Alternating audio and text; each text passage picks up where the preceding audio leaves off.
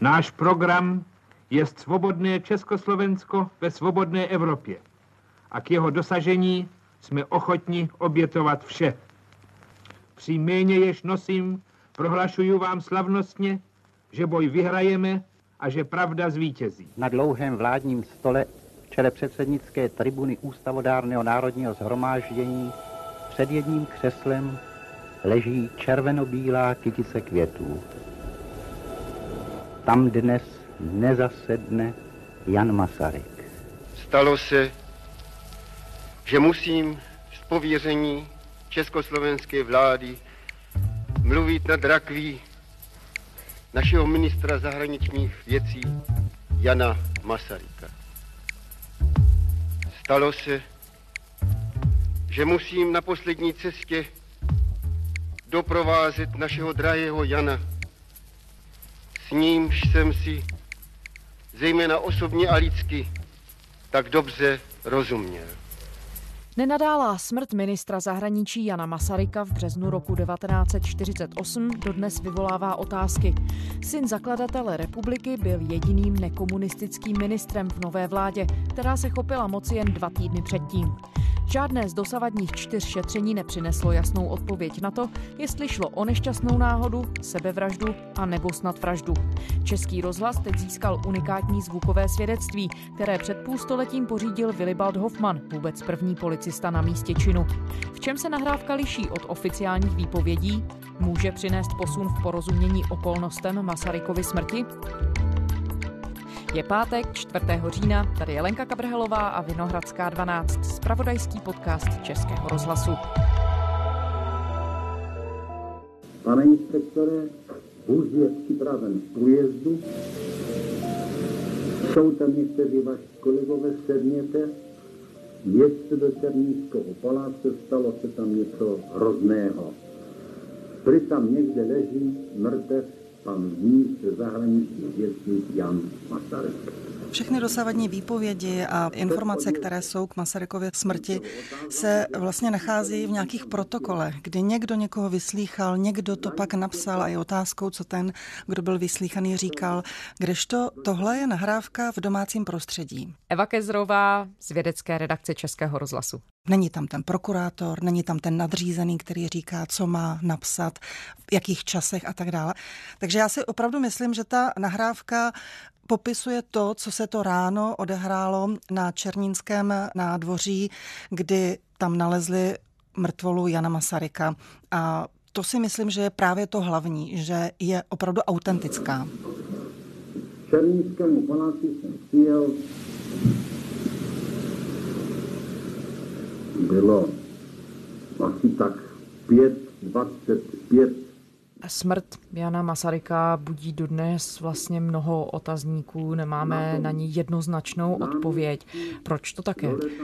Protože těch možností je hodně. Mohla to být nešťastná náhoda, že údajně před někým utíkal a spadl z Římsy dolů, nebo to mohla být sebevražda, že byl pod barbituráty a nevěděl, co dělá a vyskočil z okna, a nebo to mohla být vražda. Někdo ho z toho okna vyhodil, nebo ho už omráčil možná v jeho bytě a pak ho teprve vyhodil. To všechno jsou možnosti ohledně jeho smrti. Oficiální sovětská agentura TAS vydala dementy k dohadům o smrti Jana Masaryka. Ve zprávě TASu se píše, v posledních dnech se v některých orgánech západního tisku i v jednotlivých československých novinách objevily články s různými dohady o příčinách smrti Jana Masaryka, jenž, jak známo, spáchal v roce 1948 sebevraždu. Nepřátelská propaganda se nyní snaží vylíčit věc tak, jako by s Masarykovou smrtí měli něco společného jakýsi poradci ze sovětských orgánů bezpečnosti. A dosavadních šetření, už byla čtyři velká šetření, se nepřiklonila k žádné z těchto variant, i když ta poslední porevoluční říkají, že to byla asi vražda. Nicméně je tam spoustu protichudních svědectví a skutečně do dneška po těch 70 letech nebo 71 letech se nedá přesně říct, bylo to tak anebo onak. A ta nahrávka tím, že je autentická, může vnést, vy jste mluvila i z mnohé historiky, může vnést nějaký nový střípek do té skládanky, kterou si dáváme tak dlouho poté dohromady?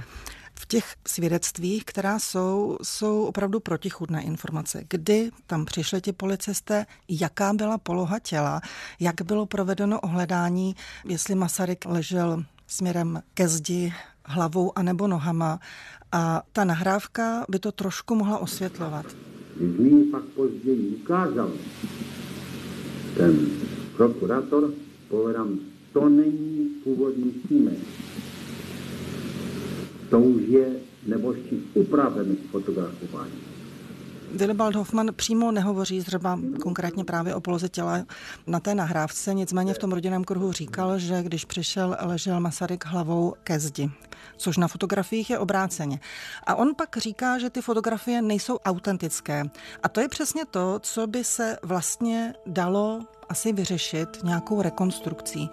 Dnešní technika už dokáže spoustu věcí, takže z těch fotografií, které jsou dostupné, se dá třeba podle stínů poznat, kdy byly udělány, jestli ráno nebo odpoledne. A kdyby se provedla, jak mi říkal bývalý elitní vyšetřovatel vražd Jiří Markovič, opravdu dokonale připravená rekonstrukce, tak je možné spoustu těch technických věcí vlastně určit přesně. Jestli vypadl sám, nebo mu někdo pomohl, jestli ho ti zřízenci ráno mohli vidět, nebo ho nemohli vidět, kdy ho mohli vidět a tak dále. A v tom je vlastně ta nahrávka cená, že se s ní dá pracovat. Pojďme tedy k té nahrávce samotné a k jejímu příběhu. Kdo je Willibald Hoffman a proč se rozhodl zachytit své vzpomínky? Willibald Hoffman byl tehdy oblastním kriminálním inspektorem státní bezpečnosti a měl tehdy pohotovost z toho 9. na 10. března. Dneska bychom řekli, že to byla taková ta policejní hlídka, která přijede na místo jako první. A on tam skutečně jako první přijel, měl za úkol zajistit to místo činu a nikoho k Masarykově mrtvole nepustit. Měl vyčkat na příjezd policejního lékaře a dalších lidí a teprve pak mělo nastat ohledání mrtvoly. On tam popisuje v té nahrávce, že všechno tohle se odehrálo a je to taky člověk, který psal protokol o tom, jak to ráno proběhlo a dlužno říci, že ten protokol z roku 48 obsahuje trošku jiné časy než teď ta jeho nahrávka a možná se k tomu rozhodl, že tu nahrávku udělá pod dojmem vlastně opakovaného vyšetřování, které přišlo s Pražským jarem v roce 68. Pracovníci odboru vyšetřování generální prokuratury odletěli dnes do Velké Británie. Budou tam pokračovat ve schromážďování materiálu pro objasnění okolností smrti Jana Masaryka. Doktor Jiří Kotlář z Československé generální prokuratury začal ve Velké Británii schromažďovat materiály potřebné k objasnění smrti Jana Masaryka. V té době už dávno nebyl policistou, protože ten komunistický režim ho trošku semlel, dá se říct, pracoval jako posunovač na dráze v tom 68. A tak možná pod dojmem všech těchto těch událostí i toho, že ten jeho život se vlastně úplně změnil, se rozhodl v tom rodinném prostředí tu nahrávku nahrát. O tom, co se tam stalo, se vědělo od prvního okamžiku, protože on, Hoffman, jak přišel z toho Černina ten den toho 10.3., tak prvním to vykládal doma. On to doma vyprávěl, jak říkal pan Jindřich Grulich, snad stokrát. stokrát. My jsme to slyšeli xkrát, ale nikdy to nebylo zaznamenané. A když přišel z té generální prokuratury, tak si řekl, nebo řekli si v tom rodinném kruhu, natočíme to, abychom to měli někde zaznamenané. On se možná trošku bál o svůj život, protože když se podíváme do historických archivů, tak zjistíme, že vlastně spoustu lidí, kteří se tenkrát v tom březnu ve 48 objevili v Černínském paláci, už nežijou nebo spáchali sebevraždu, najednou ten jejich život se změnil úplně a tak dále. Takže i on se obával, že by se něco takového mohlo stát. Ostatně jednou měl těžkou nehodu na dráze, kdy se dostal mezi dva vagóny a vypadalo to s ním velice špatně, měl rozdrcenost na úplně všechno, co je možné v těle, nicméně se z toho dostal. Možná tohle všechno vedlo k tomu, že nahrál ty své vzpomínky. Proč se jeho život tak razantně změnil? Willibald Hoffman byl velice aktivní už za odboje, za druhé světové války, pocházel z Těšínska, pak byl převelen do Prahy a v té Praze pomáhal odbojářům, kteří právě přišli z té severní Moravy. On se díky tomu potom dostal na poměrně vysoké místo v policejním sboru, dokonce byl po druhé světové válce dva roky v trestní vyšetřovací komisi pro Národní soud, kde vlastně spolupracoval s tím ministerským radou doktorem Horou, takže on měl vlastně jeho důvěru a vypadalo to na slibnou kariéru. Ale pak právě se nachomítil k té Masarykově smrti, a pak samozřejmě přišly po 48. represe, procesy, čistky a tak dále. A uh, Willibald Hoffman nakonec uh, se vrátil zpátky na Severní Moravu, ale už ne v roli policisty, ale pracoval nakonec na dráze a jeho život opravdu upadl jakoby v zapomnění, ale to se týkalo v té době spousty dalších lidí. On byl nepohodlný tomu režimu, celkem logicky, pokud nějakým způsobem řešil vlastně to dění po druhé světové válce, byl v té vyšetřovací komisi, tak je jasné, že s nástupem komunismu nebyl těm komunistům komunistům úplně příjemný. protože jsme zmiňovali jména pana Grulicha, můžeme ještě uvést hlavní osoby a obsazení. Jindřich Grulich je manželem sestřenice Vilibalda Hoffmana, paní Mileny Grulichové. Ono mu bude v lednu 95 let, ale je velice vitální, paměť má výbornou. Oni vlastně bydleli v té Karvine a když se pak Willibald Hoffman vrátil zpátky na Severní Moravu, tak byli hodně v kontaktu. A právě Grulichově měli v podstatě skoro jako jedni z prvních na Severní Moravě kazetový magnetofon, takže i to byla ta věc, proč tu nahrávku nahráli, protože prostě mohli. A vy jste mluvila i se synem. Ten si dodnes vybavuje také tu situaci, kdy se nahrávalo, za jakých okolností? Ano, jemu bylo tenkrát 16. Oni při tom nahrávání v kuchyni vlastně byli oba jejich synové, Petr i Pavel, dokonce i otec paní Grulichové, pan Konečný, takže jich tam bylo celkem šest, ale byla to taková rodinná normální sešlost, paní Grulichová vařila. Nahrávali to normálně a prostě to přerušovali, on říkal Hochman, vypni to, protože asi nechtěl mluvit všechno, nebo já nevím teď proč, anebo chtěl si vzpomínat, jak to bylo, takže manžel tam hlavně s ním dělal. Já jsem vařila doma oběd, přitom tak jsem tam u toho moc neseděla. A právě ten Petr Grulich, 16-letý, ovládal ten magnetofon, protože pochopitelně pro něj to byla především technická hračka, tak jak říkal. Otec tedy získal jako jeden z prvních magnetofon na kazety byl to japonský tlačítkový a byla to tedy opravdu novinka, protože jsme znali jenom cívkové. Pan Jindřich Grolich navíc říkal, že během toho nahrávání čtyřikrát zastavili. Willibald Hoffman některé věci nechtěl říkat, že je měl zprostředkovaně a vlastně si vždycky řekli, dám to tam, nedám to tam, takže jsou tam vlastně čtyři zastavení. Co všechno v té nahrávce tedy vlastně pan Hoffman líčí? Já myslím, že jsou tam tři základní věci. Jednak tam upřesňuje čas, kdy přijeli, říká o půl šesté, dosud se mluví okolo půl sedmé, sedmé hodiny. Pak tam cituje lékaře, pana Teplého, který říká, že smrt nastala před čtyřmi až šesti hodinami, přestože v dosavadních protokolech se píše dvě až tři hodiny. A pak je tam důležitý ten moment, řekněme, ohledání těla, kdy sice na nahrávce neříká, jestli ležel Masaryk ke zdi čelem anebo nohami, ale popisuje, že k němu šli, že vlastně lékař je otočil a že se tam objevily posmrtné skvrny, že tam neviděl žádné nějaké zranění. A důležitý fakt je ten, že říká, že vlastně, když Jan Masaryk po tom domělém dopadu dopadl, tak si roztříštil nohy a z těch nártů vyhřezly čtyři kůstky. Požádal jsem jednoho z kolegů očistit kapesník, svazal jsem to do užičku a položil na zem vedle na pokyn policejního lékaře. A on, že prý dostal od lékaře pokyn, aby ty kůstky sebral, takže si vyžádal od kolegy bílý kapesník, dal je do toho kapesníku a ten kapesník položil k tělu Jana Masaryka. Z toho on tam dedukuje, že na každé fotografii, která by měla být autentická, znázorňovat tu původní polohu, by měl být ten kapesník u těch nohou, což, jak víme, na žádné fotografii není.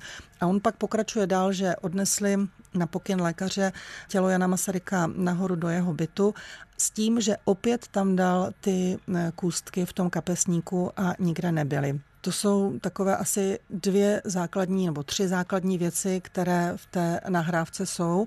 Na konci Willibald Hoffman cituje z dopisu, který nalezl zmuchlaný v koši a je to ten vlastně kontroverzní dopis, který měl Jan Masaryk údajně napsat Stalinovi. Domělý dopis zní takto.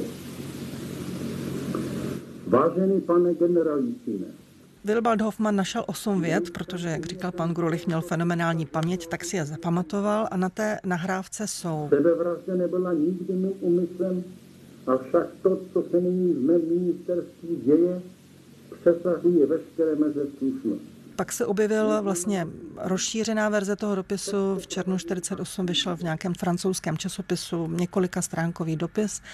A historikové dodnes se přejou, jestli tam přece jenom to mohl nebo nemohl Masaryk napsat. Já jsem to srovnávala a musím říct, že těch osm vět se vlastně jakoby nachází v tom dopise. Teď je otázkou, kdo tam ten dopis dal. Jestli ho skutečně napsal Jan Masaryk, anebo ne, jestli byl napsaný rukou nebo na stroji. To už pan Hoffman nezmiňuje. Lidská paměť je ošidná a léta zkreslují, tak dá se nějak říct, jak důvěryhodná ta výpověď z roku 68 je? Pan Grulich mi tvrdí, že pan Willibald Hoffman měl fenomenální paměť. paměť. On si dovedl pamatovat ohromné citáty dlouhé. On byl takový neobyčejný člověk na myšlení. Jo? A on to znal z paměti. Vážený pane generálícime, zadržte bolševizaci Československa, dokud je čas, vám úctě oddaný Jan Masaryk. Mnohé z těch věcí, které jsou v té nahrávce, jsou i v tom protokolu generální prokuratury v 68. O kůstkách se zmiňovali nějací lidé už v tom 48. Ale Možná právě v kontextu toho, v jaké se ocitl situaci, on mimochodem půl roku na to zemřel, na velice rychlou rakovinu, tak možná v té chvíli skutečně chtěl říct to, co viděl, co si pamatoval. Jestli to tak bylo úplně stoprocentně, to se asi nikdy nedozvíme. Hevo, jak jste se k té nahrávce dostala vy a proč se vlastně vynořila teď po takové době? Já jsem se k té nahrávce dostala díky paní Václavě Jandečkové, což je badatelka z Klatovska. Ona není historičkou, jen ji to prostě zajímá a baví se tím. Napsala už několik knih a právě jednu z nich také o Masarykově smrti. My jsme spolu pak o tom něco točili, měla nějaké z archivu nové věci, kterými chtěli otevřít vyšetřování, takže podávala podnět na městském státním zastupitelství. Tenkrát se to nepovedlo s tím, že žádné důkazy nejsou, ale já si myslím, že právě to byl ten moment, taková ta zarputilost té paní Jandečkové, proč si pan Grulich řekl, tak teď už jsem našel člověka, kterému bych to mohl předat, protože on to za těch 50 let mohl dát komukoliv, nebo minimálně za těch 30 od revoluce. A Rozhodl se proto až teď, oslovil paní Jandečkovou a ta pak oslovila mě a prostředkovala mi i vlastně setkání u Grulichů v Karviné a díky tomu jsme vlastně získali i tu kazetovou nahrávku. A vysvětlil vám pan Grulich, proč tak dlouho otálel? On říkal, že psal na všechny možné strany, on napsal takové tři knihy, ale pravdou je, že jsou to takové svazky z různých dopisů, poznámek. Není to opravdu kniha jako čtení, spíš je to takový nějaký elaborát nalepených různých dopisů. Takže upřímně řečeno pro některé lidi může působit trošku nedůvěryhodně. A tam on jenom vlastně psal co mu vyprávěl Willibald Hoffman a v té chvíli to působí jako, že si to může vymýšlet. Vlastně nikde nezmiňoval, že má tu nahrávku. Pouze jednou jedinkrát říkal, že když v roce 96 nebo 7 tuším Jan Havel vyšetřoval první prorevoluční vyšetřování právě Masarykovy smrti, tak si ho předvolal a on se s ním bavil asi pět hodin a tam o té nahrávce mluvil a vlastně mu ji i předal. Nicméně, když pak byly nějaké výsledky toho vyšetřování, tak se tam o nahrávce vůbec nemluvilo. Dokonce i když dostal pan Grulich poděkování za ten čas a za ty materiály, které poslal, tak tam byly jenom materiály písemné, nikoli ta zvuková. Takže možná ta zahořklost třeba u pana Grolicha, když já už jsem to předal vyšetřovateli a on s tím nic nedělá, nebudu to dávat nikomu jinému. Vy jste zmiňovala, Evo, že ta vyšetřování byla už doteď čtyři. Vámi zmiňovaná paní Jandečková se snaží ještě s dalšími lidmi o znovu vyšetření smrti Jana Masaryka, dokonce o rekonstrukci. Je to reálné a může to přinést tedy nějaké nové informace podle jejich názoru? Oni už podali, podali ten podnět k městskému státnímu zastupitelství s odkazem na tu nahrávku, dali tam její přepis, vysvětlili vlastně, v čem je to jiné, v čem je to nové, co podle nich by bylo dobré prověřit. A teď se samozřejmě čeká, jak se městské státní zastupitelství vyjádří, kdy si pozve třeba paní Jandečkovou k podání vysvětlení. Když jsem v lednu točila k tomu nějaký příspěvek, tak jsem tenkrát zašla i na vrchní státní zastupitelství tady v Praze, protože jsem chtěla znát tu jejich odpověď. A tehdy mi pan náměstek Adam Bašný řekl, že oni zatím nemají důvod otevírat to vyšetřování, ale řekl tam podle mě docela podstatnou větu, pokud by se objevil jakýkoliv nový důkaz, tak můžeme vyšetřování otevřít a určitě ho jako státní zastupitelství otevřeme. Vy jste s řadou historiků v České republice mluvila. Jaký je jejich názor? Může ta nahrávka znamenat nový důkaz v celém tom objasnění případu? Tak já myslím, že zatím je ta nahrávka hodně čerstvá. Slyšel ji, pokud vím, snad pouze historik Pavel Carpol z Ostravské univerzity, který je zároveň předsedou společnosti Edvarda Beneše. No na první pohled eh, to může asi změnit eh, to, že se eh, možná podaří dokázat, kdy skutečně byly pořízeny fotografie, které se vydávají za autentické z místa hned ráno po nálezu těla. A podle něj by právě to mohla vyřešit ta rekonstrukce, která by mohla i naznačit, jestli opravdu ty fotky byly dělány ráno nebo odpoledne. Je přesvědčeno o tom, že ty technické možnosti už dneska jsou. Od roku 1948 až do dnešních dnů e, nikdy žádná rekonstrukce nebyla udělána.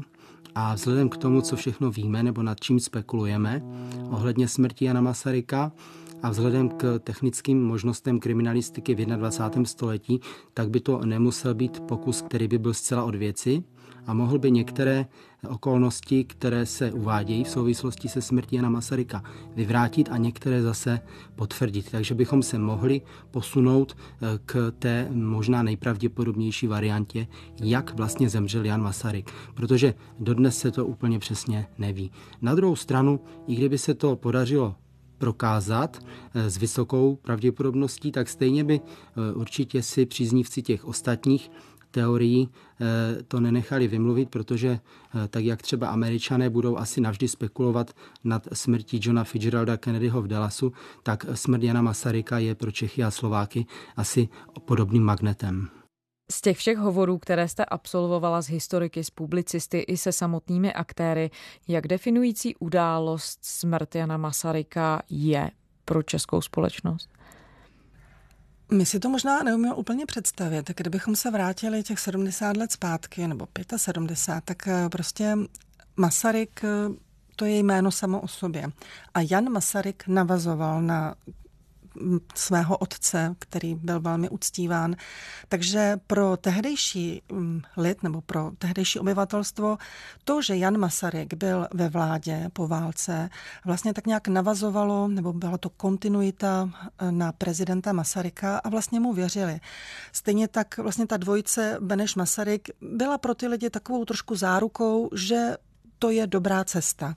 A pak e, najednou um, přišly všechny ty události v únoru, které byly velice překotné a velmi rychle na to zemřel ten jejich, jak říkal Willibald Hoffman i v té nahrávce, ten náš Honza, ten Jan Masaryk.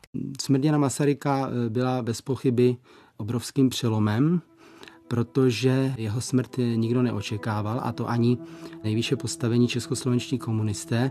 A navíc Jan Masaryk byl neobvyklým způsobem populárním, nejenom logicky v Československu, protože už jenom příjmení Masaryk eh, evokovalo všechny staré dobré časy a prvního prezidenta republiky, ale Jan Masaryk měl také obrovskou popularitu v zahraničí a troufám si říct, že byl z regionu střední a východní Evropy jediným ministrem zahraničních věcí, který byl znám širší politické veřejnosti, prostě měl vyhlas v cizině, což je u ministra zahraničí velký bonus.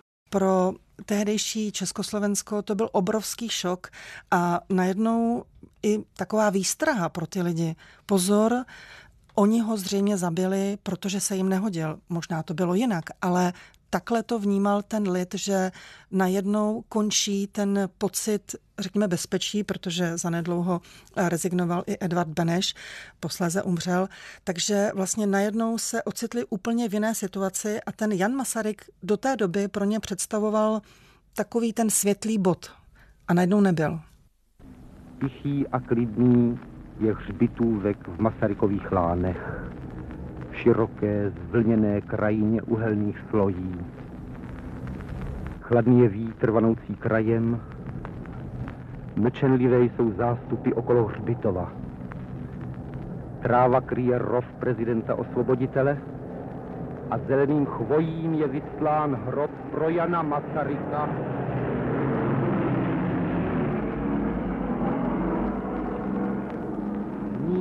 Nízko, velmi nízko přeletěla letadla nad hřbitůvkem v Lánech. Nový hrob v Lánech, na kterém se dnes rozsvítí světelko mrtvých. Eva Kézrová z vědecké redakce Českého rozhlasu. Děkujeme. Naslyšenou.